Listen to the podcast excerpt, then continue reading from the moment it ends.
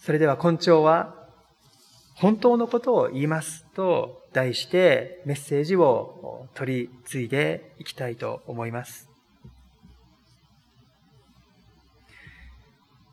今日はモーセの実会の第9回を学んでいます。第9番目の戒めは、隣人に関して偽証してはならないという教えです。この戒めは、人の名誉を尊重するためのものでした。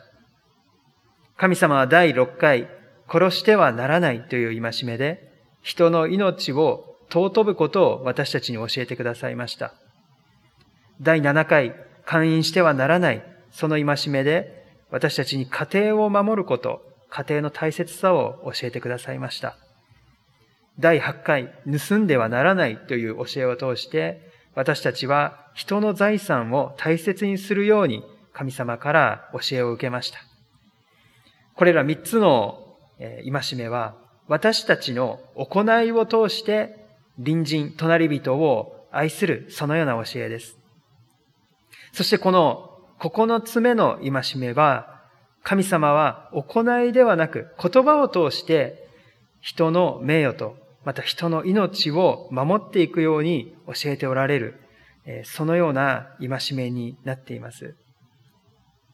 この第9回はもともとイスラエルでの裁判での証言に関しての教えであったと言われています。当時のイスラエルの人々は今でいう裁判のような機能を持ったシステムをすでにその共同体の中に持っておりました。しかし現在のように防犯カメラがあったり、DNA 鑑定があったりしませんでした。多くの場合、判断の頼りになりますのは、その事件を目撃した証人による証言だけでした。ですので、この目撃者の証言というのは、その役割が非常に重要でありました。その語る言葉によって、訴えられた者の命が左右されることもありました。ですので、もし法廷で証人が偽りの証言をして真実を曲げてしまったとしたら、無実の人を境地に陥れてしまう、そのような恐れがありました。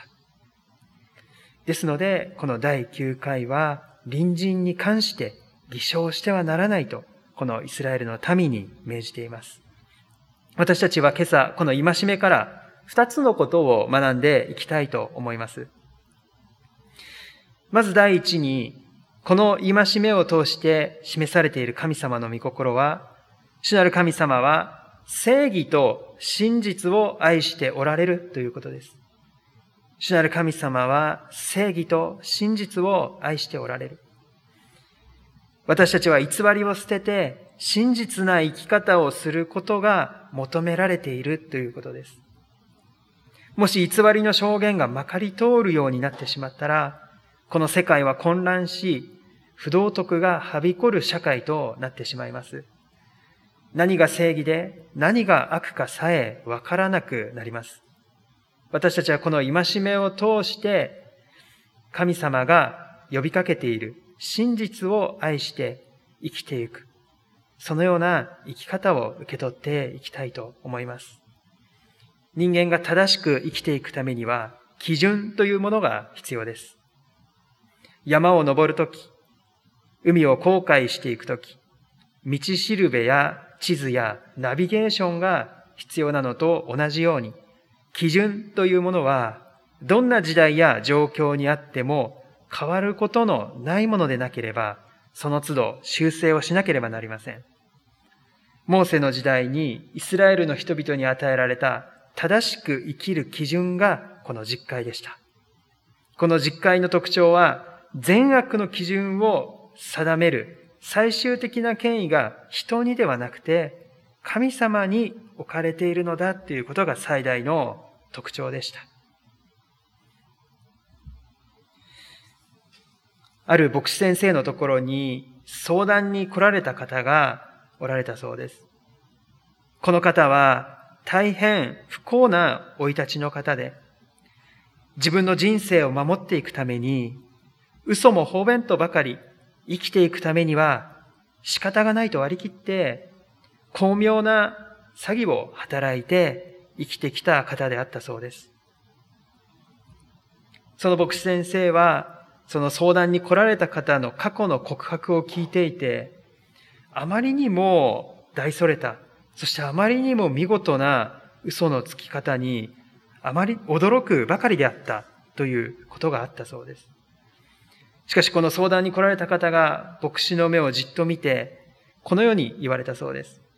牧師さん、嘘をつき続けてきた人生を送ると、どんな不幸が待っていると思いますか？嘘をつき続けてきた人生を送ると、どんな不幸が待っていると思いますか？と尋ねられたそうです。牧師先生は、このように答えたそうです。いや、それは人から信用されなくなることでしょうかね。そのように牧師さんが答えると、この方はこのように言われたんですね。いえ、実は全く逆なんですと言われたそうです。人を信じることができなくなるというのが最も辛かったというんですね。私のように日常的に嘘をついてきたとき、きっと私の周りの人たちも私と同じように生きているに違いないと考えるようになってしまいました。そうすると、あの人も、この人もきっと私に嘘をついて生きているんじゃないかと。結局世の中で信じられる人が一人もいなくなってしまったんです。信じれる人がどこにもいない。信頼できる人がどこにもいないことほど恐ろしい人生はありませんでしたとそのように告白されたっていうんですね。日本語の偽りという漢字があります。この漢字は人弁になすと書きます。漢字はもちろん中国からやってきたものでありますが、中国の古い思想では人のなすこと、これ偽りなりという考え方があるそうです。ですので、偽りという漢字は、人弁になす、人がなすと書いて、偽り、そのように、そのような漢字になったということがあるそうです。これは正しい行いをしようと思っても、なかなかそこまでたどり着けない。いつも真実を語っていたいと思いつつも、肝心なところでそうすることができない人間の姿を表している漢字であるということなんですね。そのようなメッセージがこの偽りという漢字の中に含まれているそうです。使徒パウロもローマ書7章の15節から20節の中で次のように語っています。少し長い引用になりますけれども、ローマ書の7章15節から20節をお読みいたします。私は自分のしていることがわかりません。自分が望むことは実行せず、かえって憎んでいることをするからです。もし望まないことを行っているとすれば、立法を良いものとして認めているわけになります。そしてそういうことを行っているのは、もはや私ではなく、私の中に住んでいる罪なのです。私は自分のうちには、つまり私の肉には善が住んでいないことを知っています。善をなそうという意志はありますが、それを実行できないからです。私は自分の望む善は行わず、望まない悪を行っている。もし私が望まないことをしているとすれば、それをしているのはもはや私ではなく、私の中に住んでいる罪なのです。このようにパウロはローマ書の中で告白しています。私は神様に喜ばれること、それを行っていきたい。そのように願っているんですけれども、やっぱりこの生きていく中で私が願っていないことをどうしてもやってしまう。そのような困難が私の人生にありますとパウロは告白しています。そしてそれを行っているのはもはや私ではなく、私の中に住んでいる罪なのですと、パウロは告白しています。全く人間のあるがままの姿、真の姿を、えー、彼もまた告白していると、そのように思わされます。しかしパウロは別の手紙、ガラテヤ書の3章24節で次のようにも語りました。こうして立法は私たちをキリストのもとへ導く養育係となったのです。私たちが信仰によって義とされるためです。立法は私たちをキリストのもとへ導く養育係となったと、パウロは別の手紙の中で語っているんですね。つまり実会の中で示されている生き方を完全に私たちが生きることができないということを通して、私は、私たちは許しを求めて、イエス様のもとに行くことができるようになりました。これが実会を先頭とする立法の役割なんですと、パウロは説明しています。イエス様の弟子たちの中で一番のリーダー格であったペテロは、イエス様を知らないと誓ってまでも嘘をついてしまった、そのようなエピソードがあります。しかし、ペテロはその嘘を許され、神の許しの愛に触れたときに、彼にとって恥ずかしかったはずのこの過去が、イエス様の愛の大きさ、許しの大きさを示すエピソードとして用いられていくことになりました。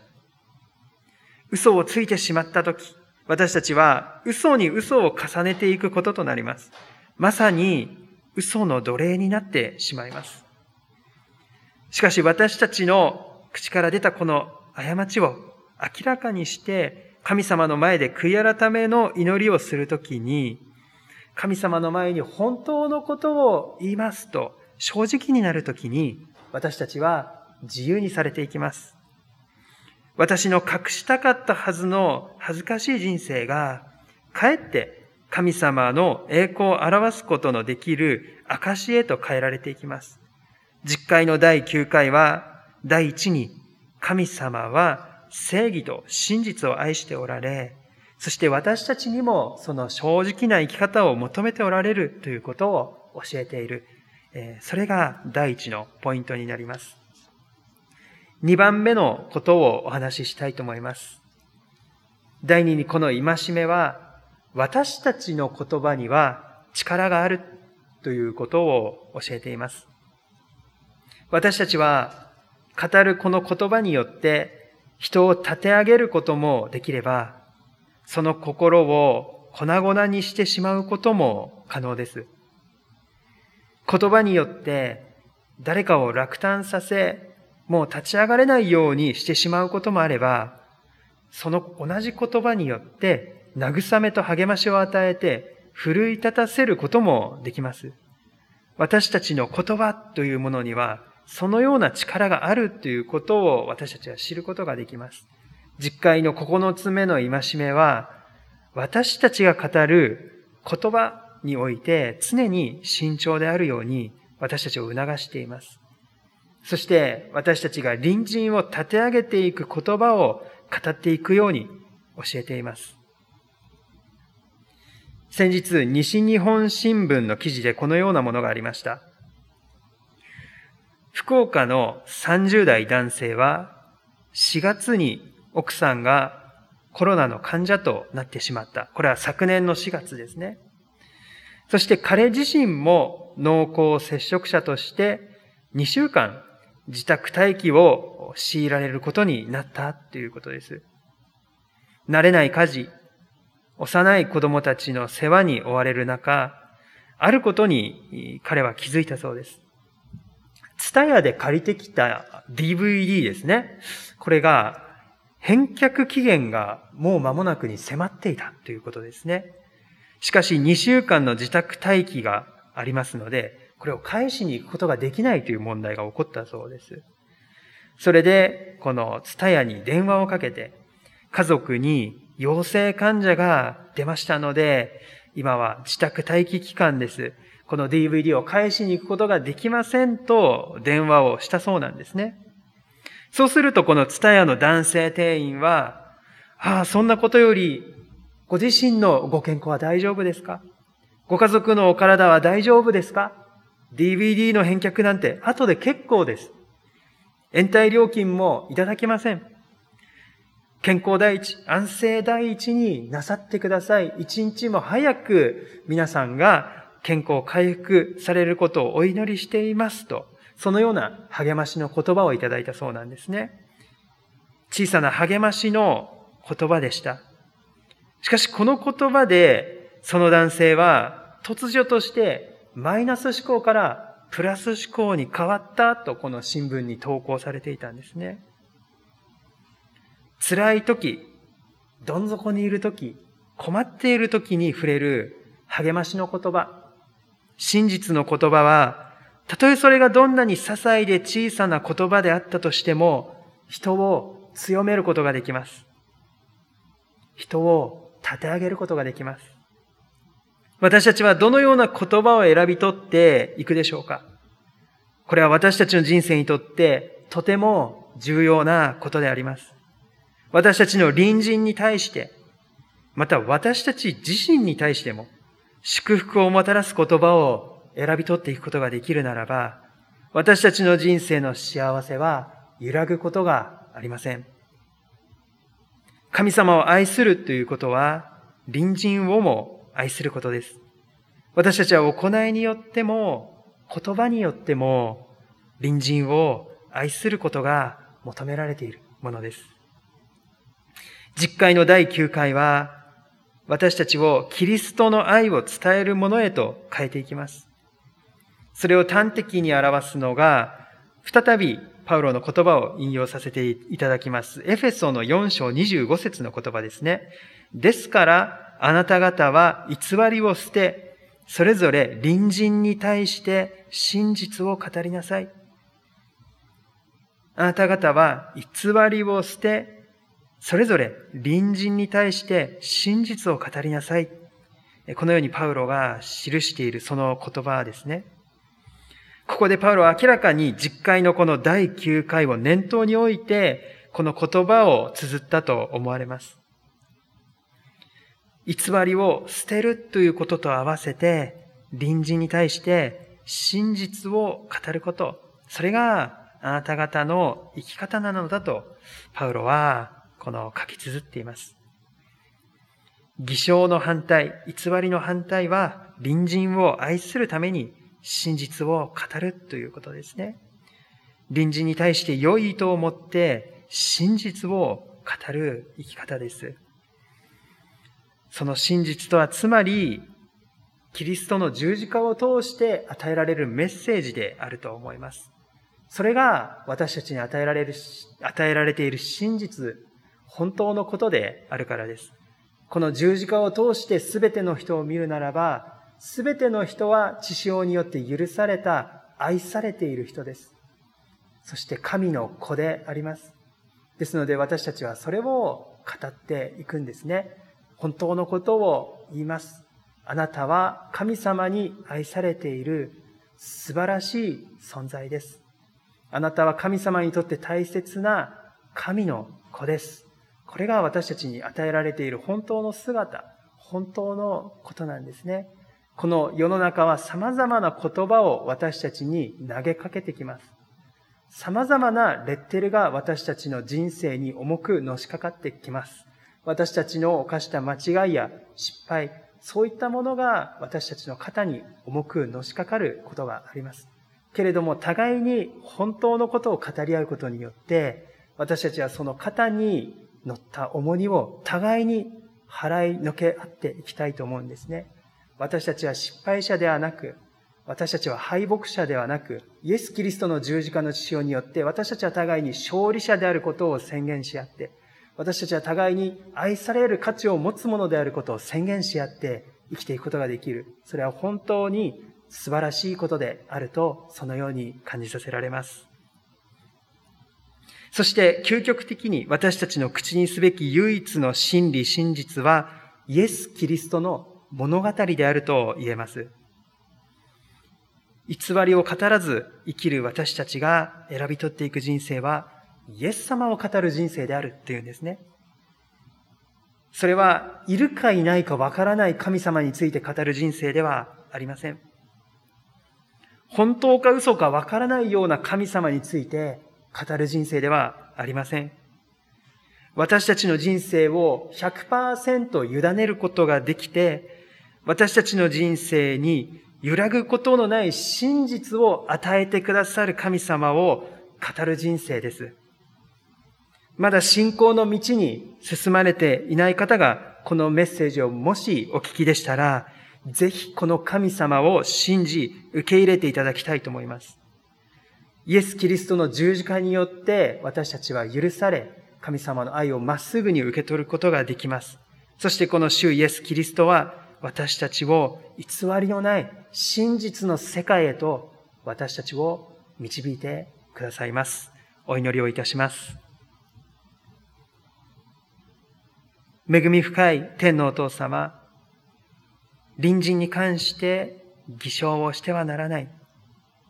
あなたは隣人に関して真実を語りなさい。